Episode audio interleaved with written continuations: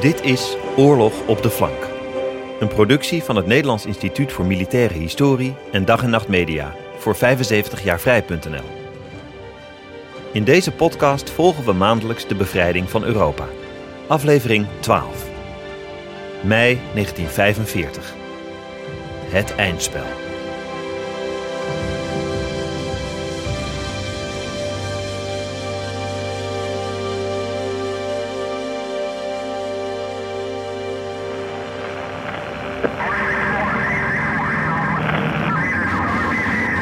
Krakend klonken de aanwijzingen van de bommenrichter in de koptelefoons. Zijn woorden vechtend tegen het gedreun van de vier machtige motoren die de Lancaster bommenwerper door de lucht trokken. Left, left, steady, right, right. Keep it going like that, skipper. Markers of the Pathfinder force directly ahead. Bang on, skipper. Een druk op de knop en de bommenluiken openden zich. Lading weg. Traag draaide de viermotorige mastodont af naar rechts.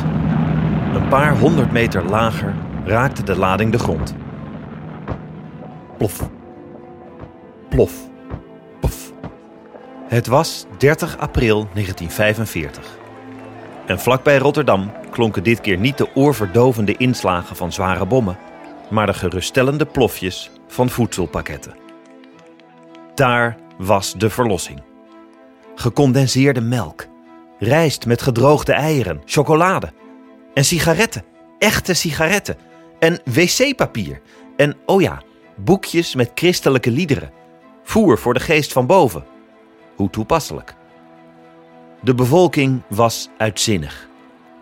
Maar het was ook een onvergetelijke ervaring voor de vlieger van de Lancaster die de pakketten afwierp. Hans Heukensveld Jansen. Een Nederlander in dienst van de Britse luchtmacht. Voedsel uit de lucht voor hongerend West-Nederland. Kussenslopen, dekens, kruiwagens. Alles werd gebruikt om de pakketten naar de verzamelpunten te slepen. Daar ontstond een microcosmos van hoop en lachende gezichten. Even leek die grote oorlog, die afschuwelijke, allesverslindende grote oorlog, ver weg. Die wereldbrand die eindelijk leek uit te doven. En toen, op 1 mei 1945, kwam ook nog eens het bericht dat Adolf Hitler dood was. Via de BBC. London Calling. This is London Calling. Here is a news flash. The German radio has just announced that Hitler is dead. I repeat that. The German radio has just announced that Hitler is dead. Sommigen konden het gewoon niet geloven. Hitler dood? Een Amsterdammer mijmerde. Ja, ja. Eerst had hij een bloeduitstorting in de hersenen. Nu is hij de helder doodgestorven, maar in de middag vertelde men weer dat hij zelfmoord had gepleegd. Mijn mening is dat die kerel helemaal niet dood is. Let maar eens op dat ze hem net als Jezus Christus drie dagen na zijn dood, of wanneer het die nazi-kliek goeddunkt, uit zijn graf laten opstaan. Maar hier in Holland is geen oorlog meer. Wij zien iedere morgen de machtige bommenwerpers boven ons huis vliegen, komende uit de richting Schiphol. Ons hart klopt vol verwachting. Operatie Manna en Operatie Chowhound. Zo hadden de Britten en Amerikanen de voedseltroppings gedoopt. Passende namen. Manna als het bijbelse voedsel uit de hemel. En Chowhound, vrij vertaald, een veelvraat, een gulzigaard. Op 300 meter hoogte zochten honderden bommenwerpers hun weg boven West-Nederland. Een gebied dat trouwens nog steeds in handen was van de Duitsers. Die volgden met hun luchtafweerkanonnen achterdochtig de traag voorbij denderende vliegtuigen. Normaal gesproken kat in het bakkie voor de geoefende Duitse luchtafweer. Maar nu zwegen de wapens. Op de grond tienduizenden, nee honderdduizenden rijkhalzende burgers zwaaiend met lakens, dekens, theedoeken, zakdoeken. Tranen in de omhoog gerichte ogen. Brok in de keel. Op de daken stond met witte letters gekalkt: Thank you, Liberators. Maar, zo waarschuwde Radio Herreizend Nederland, het bleef oppassen geblazen. Als gij onze vliegtuigen hoort aankomen, moet gij in plaatsen waar de pakketten zouden kunnen vallen, dekking zoeken. De pakketten zullen niet met valschermen worden neergelaten en zij zullen zwaar genoeg zijn om, als ze u mochten raken, u ernstig letsel toe te brengen of zelfs te doden. Een ooggetuige op de grond vertelde Er was een ware stormloop op de blikken ontstaan. De piloten hadden het zo uitgemikt dat het voedsel gedropt werd boven weilanden. Daar hadden de Duitsers in het verleden obstakels geplaatst om de landing van vliegtuigen tegen te gaan. En derhalve waren die terreinen verboden gebied. Maar daar trok niemand zich wat van aan. Trouwens, in alle opwinding en vreugde gingen sommige verhalen al snel hun eigen leven leiden. Na de oorlog wist menig burger zeker dat de Britse en Amerikaanse bommenwerpers ook Zweeds wittebrood hadden afgeworpen. Maar hier liepen de herinneringen door elkaar, begrijpelijk. Het meel voor dat brood was namelijk al maanden eerder aangevoerd met grote vrachtschepen, die, onder toeziend oog van de Duitsers, aanmeerden in Delfzijl. Het brood was dus in Nederland zelf gebakken, maar het smaakte buitenaards, vooral besmeerd met de smeuïge margarine. Het waren smaken die in West-Nederland alweer bijna waren vergeten. En wat naast al die verlossende voedselpakketten ook volop in de lucht hing: dankbaarheid. Overal oprechte, ongeveinsde dankbaarheid. Zelf nog maar kort geleden uit bezet gebied in bevrijd Nederland aangekomen, geniet ik het grote voorrecht om een van uw gevoelens voor deze microfoon te mogen vertolken. Namelijk het op ondubbelzinnige wijze uitspreken van de grootste dank aan u, generaal Eisenhower. Aan u, koning George van Engeland. Aan u, Winston Churchill. Aan u, dappere leden van de Royal Air Force. Aan u, bevolking van Engeland, die voor onze hongerende landgenoten hebt gepleit. Namens bezet gebied dank ik u en spreek de hoop uit dat de dag spoedig mogen aanbreken waarop zij, die thans uw kostelijke gaven ontvangen, zelf hun dankbaarheid zullen kunnen uiten. Maar de hulp vanuit de lucht was natuurlijk nog maar de eerste stap voor het zieltogende West-Nederland. Ondertussen hadden geallieerde en Duitse autoriteiten plaatsgenomen aan de onderhandelingstafel. Behoedzaam nog, aftastend. Plaats van handeling was de basisschool van Achterveld op de Veluwe.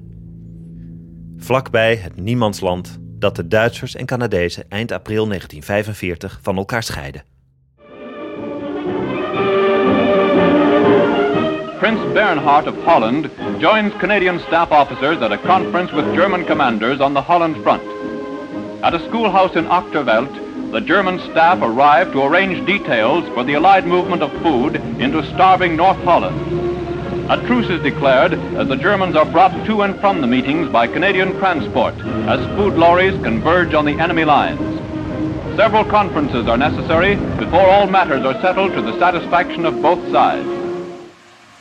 En zo zagen verbaasde achtervelders hoe op 30 april een hoge Duitse delegatie uit Den Haag arriveerde. Met onder hen ook de gehate rijkscommissaris, Arthur Seyss-Inquart, Hitlers zetbaas in Nederland. Bovendien kwam met de Duitse delegatie ook een groepje Nederlandse topambtenaren mee, om de praktische zaken te regelen. En vervolgens namen de achtervelders waar hoe de geallieerde delegaties hun opwachting maakten. De Amerikanen, onder leiding van generaal Walter Bedell Smith, Eisenhower's stafchef. De Canadezen, onder leiding van legerkorpscommandant generaal Charles Volks. En de Russen, onder leiding van generaal Ivan Soesloparov.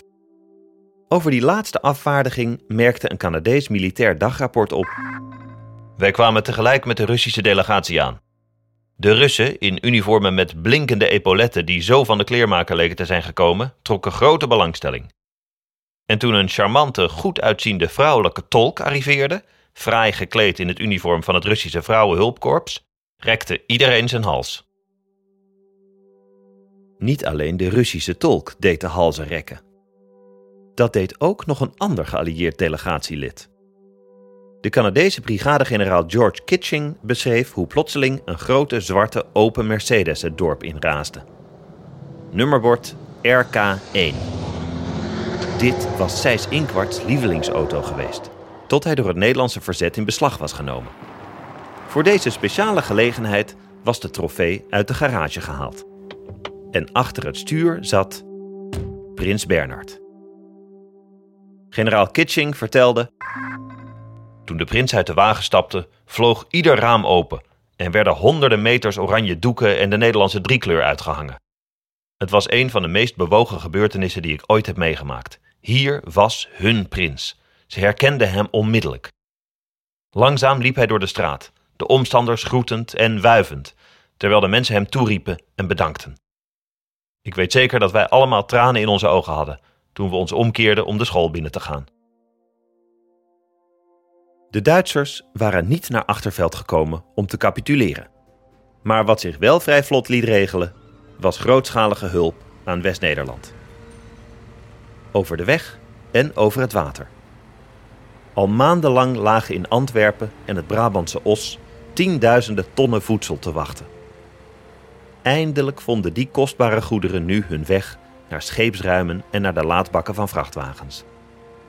Op zaterdag 5 mei bereikte het eerste voedselhulpschip Rotterdam. Finally, the signal comes, and the convoys move through the enemy lines.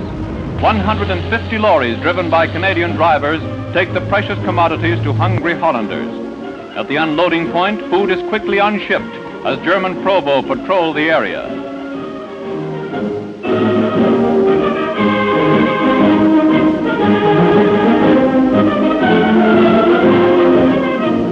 Thousands of Hollanders have existed on a starvation diet. The cases of Allied food represent the difference between life and death to the war-stricken population.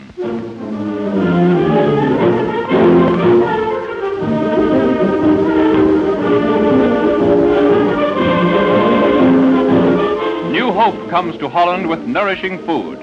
Gone are the grim days of starvation. Hours of oppression are numbered as victory looms on the horizon.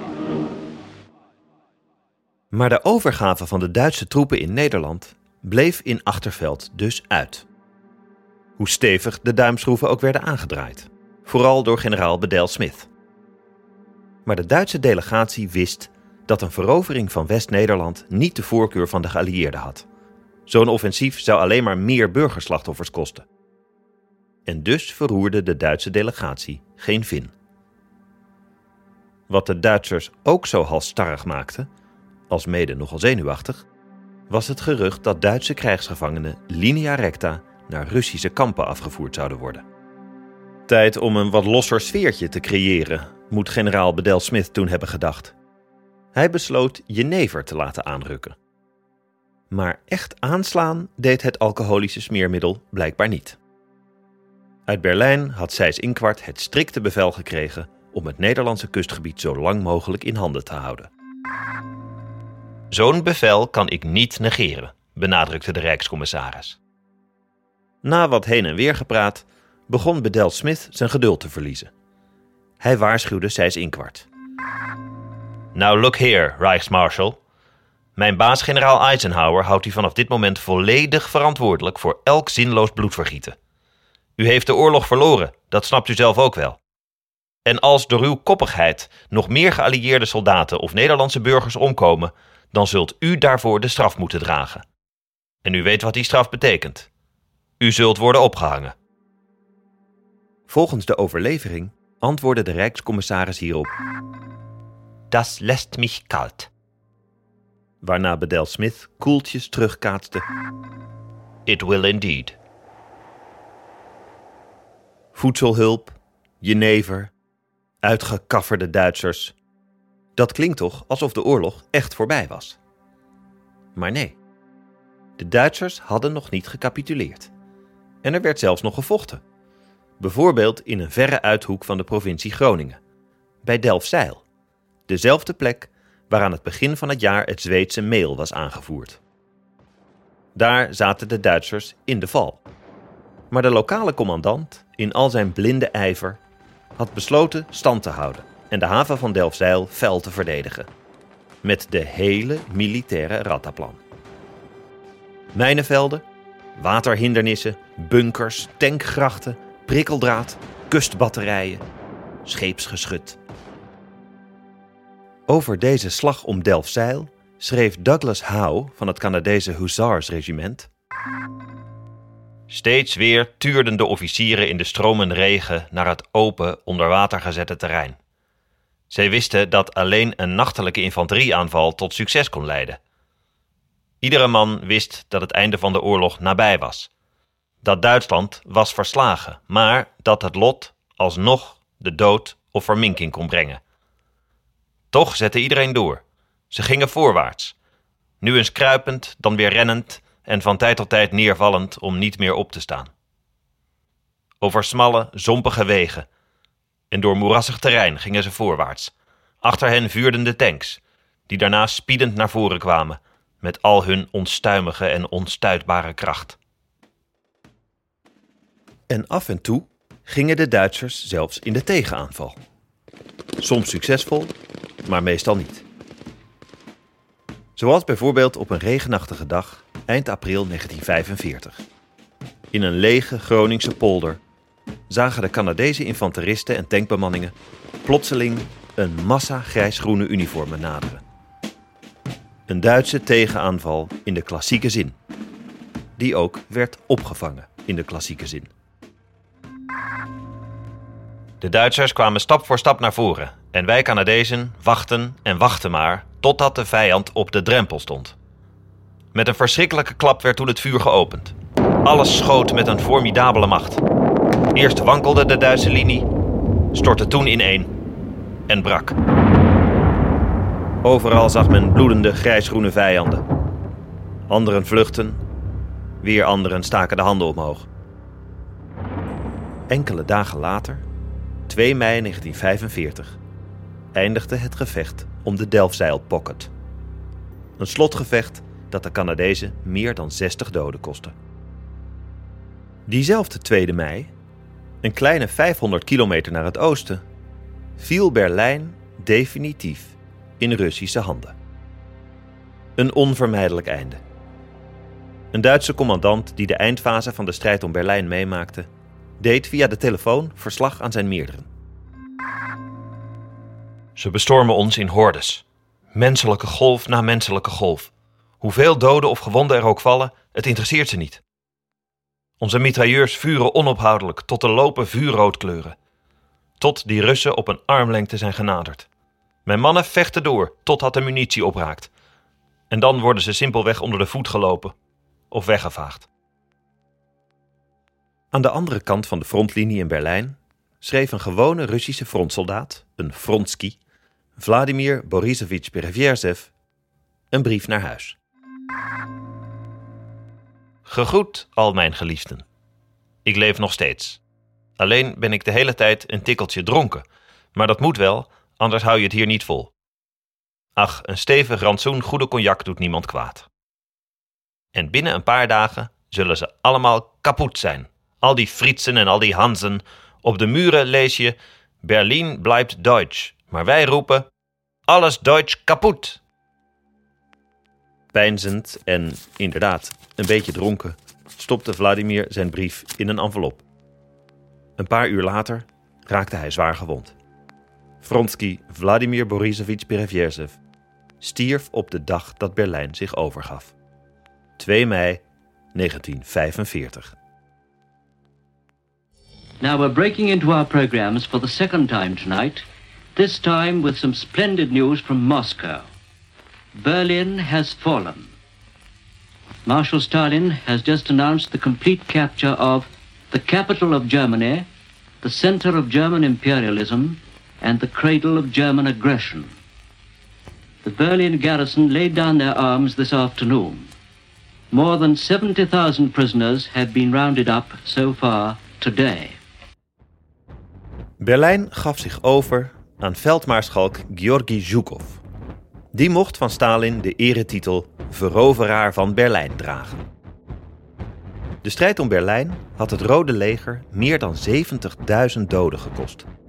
Niet in de laatste plaats vanwege de bloedige wedijver tussen Zhukov en zijn aartsrivaal Ivan Konjev, een andere Russische veldmaarschalk.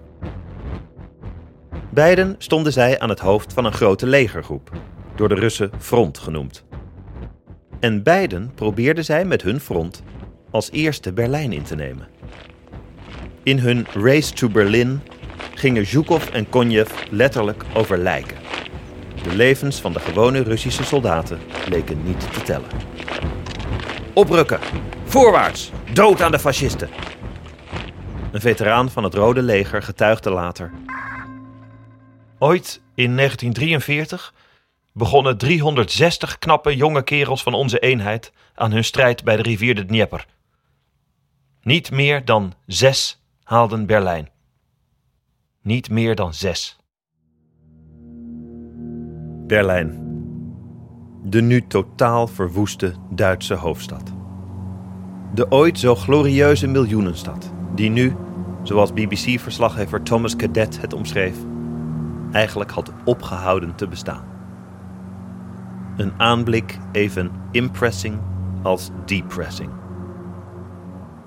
Berlin has practically ceased to exist.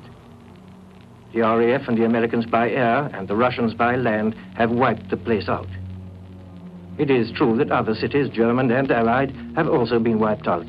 But this is Berlin, a huge city of many millions, the capital of a nation which only recently claimed a population of 80 million.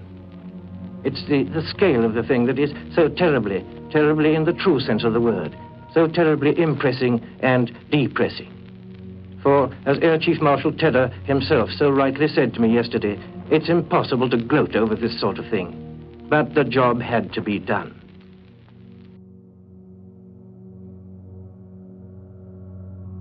The job had to be done. Geen fijne klus, maar wel een die moest worden geklaard. De veroveraar van Berlijn was dus veldmaarschalk Georgi Zhukov. Een paar honderd kilometer verderop zat een andere veldmaarschalk zich intussen te verbijten. Bernard Montgomery. Voor Montgomery was Berlijn altijd de hoofdprijs geweest. Een allesbeheersend politiek centrum. Als de Amerikanen en Britten de Russen hadden afgetroefd en Berlijn als eerste in handen hadden gekregen, dan had dat na de oorlog een hoop voordelen opgeleverd. Maar zo liep het dus niet. Jaren later schopte Montgomery er in zijn memoires nog steeds tennis over.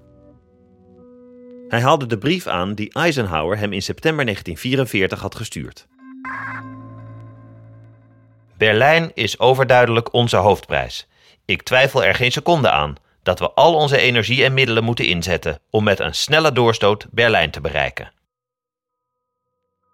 Maar, zo bromde Montgomery verongelijkt, blijkbaar was zijn baas Eisenhower daarna overstag gegaan. Eind maart 1945 had Eisenhower namelijk een heel andere brief gestuurd. Beste Monty, je zult hebben gemerkt dat ik Berlijn niet meer noem. Wat mij betreft is die plek nog slechts een geografische locatie. Dat soort locaties interesseert me niet. Mijn hoofddoel is het breken van de militaire kracht van de vijand. Montgomery kon mokken wat hij wilde. De hoofdprijs Berlijn viel in Russische handen. En wat gebeurde er intussen aan het Westfront? Of wat daar nog van over was? Daar voltrok zich nog menig absurd tafereel. Major Richard Winters van de 101e Airborne Division snapte er helemaal niets meer van, van die laatste restjes Duits fanatisme.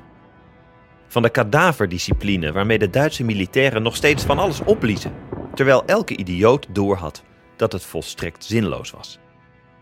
Major Winters vertelde: Het was intussen allemaal zo volslagen nutteloos. Via de autobaan marcheerden Duitse troepen richting het noorden om zich over te geven, terwijl hun kameraden iets verderop bruggen opbliezen om de nederlaag te vertragen. Wat noordelijker in Duitsland weerspiegelde het dagboek van het eerste Canadese parabataljon weer een heel andere, maar al even vreemde sfeer. Van Duits verzet was eigenlijk geen sprake meer. Integendeel, De Duitsers wilden dat we zo ver mogelijk zouden oprukken. Hoe meer gebied wij innamen, hoe minder er overbleef voor de Russen. Duizenden Duitse militairen stonden langs de kant van de weg. Sommigen moedigden ons doodleuk aan. De algemene Duitse overtuiging was dat de krijgsgevangenschap een stuk aangenamer zou zijn bij de geallieerden dan bij de wraakzuchtige Russen. De hele dag rukten de Canadezen op naar het oosten, terwijl lange rijen Duitse krijgsgevangenen de andere kant op stroomden. Vaak zaten ze nog in hun eigen panzervoertuigen. Een enkele keer dook er in de kolonne krijgsgevangenen zelfs een tank op. En zo, nog geen week na de besprekingen in Achterveld, was de tijd gekomen om de Duitse overgave in het Westen op papier te zetten. Dat gebeurde in stappen. Op 4 mei arriveerde de kerstverse baas van de Duitse marine, admiraal Hans-Georg von Friedeburg, in het hoofdkwartier van Montgomery op de Lüneburger Heide, even onder Hamburg. Von Friedeburg kwam voor de overgave van alle Duitse troepen in Nederland, Noordwest-Duitsland, Sleeswijk-Holstein en Denemarken. Dat moest dan wel een onvoorwaardelijke overgave zijn. Zonder discussie, zonder voorbehoud. Montgomery wreef het admiraal von Friedeburg nog eens stevig in. Als u niet akkoord gaat, zal ik de strijd voortzetten, met alle plezier. Het resultaat zal de dood van al uw soldaten en burgers zijn. The German command agrees to the surrender of all, all German armed forces in Holland, in northwest Germany, including the Frisian Islands and Heligoland and all other islands, in Schleswig-Holstein, and in Denmark, to the Commander-in-Chief, 21st Army Group. This to include all naval ships in these areas. These forces to lay down their arms and to surrender unconditionally. All hostilities on land, on sea, or in the air by German forces in the above areas to cease at 0800 hours British double summer time on Saturday the 5th of May 1945. De overgave dus van alle Duitse troepen in de genoemde gebieden. Ook in Nederland. Het stond er duidelijk. All German forces in Holland. Maar dat was niet genoeg voor generaal Charles Volks, de eerzuchtige commandant van het 1e Canadese legerkorps. Hij wenste nog een aparte capitulatie van de Duitsers in Nederland. Dus ontbood hij op zaterdagochtend 5 mei de commandant van de ingesloten Duitse troepen, generaal Johannes Blaskowitz. Plaats van het rendezvous? Hotel de Wereld in Wageningen, vlakbij de frontlijn. Blaskowitz vaardigde aanvankelijk zijn tweede man af, maar daar nam de geïrriteerde volks geen genoegen mee. Het moest Blaskowitz zijn en niemand anders. En dus kwam die op diezelfde middag alsnog opdraven. Maar getekend werd er die dag nog niet. De bijeenkomst in Hotel de Wereld ging vooral over uitvoeringsdetails. Ingewikkelde, tijdrovende details. Bovendien eiste Blaskowitz de zekerheid dat zijn mannen niet richting Rusland zouden worden afgevoerd. Een dag later, op 6 mei, werden de handtekeningen alsnog gezet. In de aula van de Wageningse Landbouwhogeschool, op een steenworp afstand van Hotel de Wereld. Op Radio Oranje kondigde prins Bernhard, die er in Wageningen ook bij was geweest, de Duitse overgave in Nederland aan. Landgenoten, het uur van uw bevrijding is aangebroken. De vijand heeft de wapenen neergelegd. Uw lijden tijdens de bezetting heeft ontsteltenis teweeggebracht in de gehele beschaafde wereld. Maar niet alleen ontsteltenis. Uw kracht en doorzettingsvermogen, uw vaderlandsliefde en trouw aan uw beginselen hebben overal bewondering gewekt en hebben ons land en volk onuitwisbare achting geschonken. Bedenkt echter dat vrijheid niet zonder verantwoordelijkheid verworven kan worden. Laat u niet op dit verwarrend ogenblik door zelfoverschatting tot onbezonnen daden verleiden. Laat daarentegen Nederlandse nuchterheid zwaarder wegen dan opwellingen van het ogenblik. Ons volk wacht thans een zware, doch dankbare taak. Ons land zal weer moeten worden opgebouwd en niet in de laatste plaats zal onze volle arbeidskracht moeten worden gericht op de bevrijding van Nederlands-Indië. Landgenoten, op dit ogenblik is de belangstelling van de wereld op u gericht. Beseft uw verantwoordelijkheid. Leven de koningin, leven het vaderland. Leven de koningin, leven het vaderland. In de daaropvolgende dagen trokken Canadese en Britse eenheden voorzichtig West-Nederland binnen. De Canadese Eerste Divisie reed via Amersfoort en Utrecht naar Rotterdam. De bevolking bereidde ons een uitzinnig welkom. Toen we Rotterdam bereikten, verkruimelde ons konvooi onder het gewicht van de mensenmassa. We boekten nauwelijks nog vooruitgang vanwege al die burgers die onze voertuigen smoorden, beklommen en de soldaten met bloemen, omhelzingen en zelfs kusjes bedekten. In de weerwaar van benen, armen, hoofden en rompen waren onze voertuigen nauwelijks nog als zodanig herkenbaar. De uitbundigheid leek zelfs bij de Duitse soldaten aan te slaan. Soms trokken ze zwaaiend en glimlachend aan ons voorbij. In die gelukkige meidagen lag West-Nederland er dampend van blijdschap bij, in een mild voorjaarzonnetje. Dat er die dagen nogal wat Canadese bewijzeringsborden spoorloos van straathoeken verdwenen, mocht de pret eigenlijk niet drukken. Die gingen een glorieus tweede leven tegemoet als souvenir van de bevrijding. Na de bijeenkomsten in de Britse legertent op de Lüneburger Heide en die in Hotel de Wereld in Wageningen, bleef er nog één stap over. De algehele Duitse overgave. Die volgde op 8 mei 1945. De dag die de geschiedenis in zou gaan als VE Day, Victory in Europe Day. Landgenoten, alle Duitse strijdkrachten hebben zich onvoorwaardelijk aan de geallieerden overgegeven. Zo wordt officieel gemeld. De overgave vond plaats vanmorgen om 2 uur 41 minuten Franse tijd in een klein schoolgebouw waar het hoofdkwartier van generaal Eisenhower is gevestigd. Vanmiddag zond de Duitse radio Flensburg het volgende bericht uit. Dit is de Duitse radio. Wij zenden nu een boodschap uit van Rijksminister Graaf Schering van Kroosik aan het Duitse volk. Duitse mannen en vrouwen, het opperbevel heeft vandaag op order van groot-admiraal Dönitz de onvoorwaardelijke overgave van alle Duitse strijdkrachten bekendgemaakt. Toen het bericht van de algehele Duitse overgave doorkwam, bevond de Duitse sergeant Ewald Becker van het 111e Panzergrenadierregiment zich vlakbij zijn huis in Kassel. We gingen de straat op om ons over te geven. Er naderde een Amerikaanse jeep, ik deed mijn handen omhoog. De bestuurder zwaaide echter. Hij grijnsde en scheurde verder. Daarna een tweede Amerikaanse jeep met vier man. Ze stopten, gaven me chocolade en vervolgden hun weg. Ten slotte een Duits voertuig met een witte vlag. Wat is er in hemelsnaam aan de hand? vroeg ik. De bestuurder legde uit dat de oorlog al twee uur was afgelopen. Ik liep terug naar het dorp en we sloegen het eerste het beste vat bier aan. Binnen twee uur, dat herinner ik me nog vrij zeker, was het hele dorp ladderzat.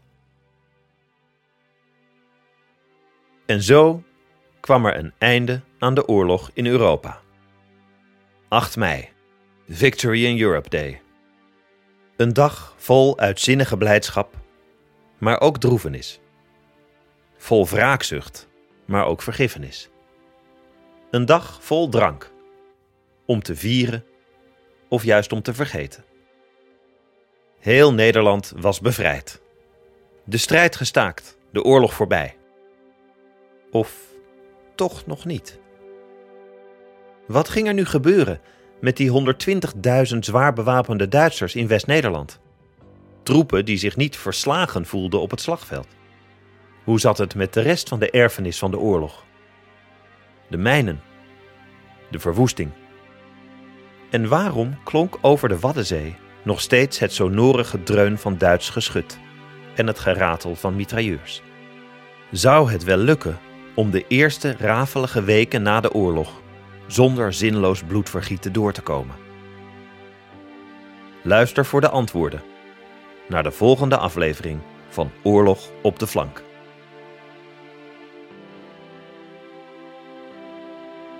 Oorlog op de flank is een podcast van het Nederlands Instituut voor Militaire Historie, geproduceerd door Dag en Nacht Media.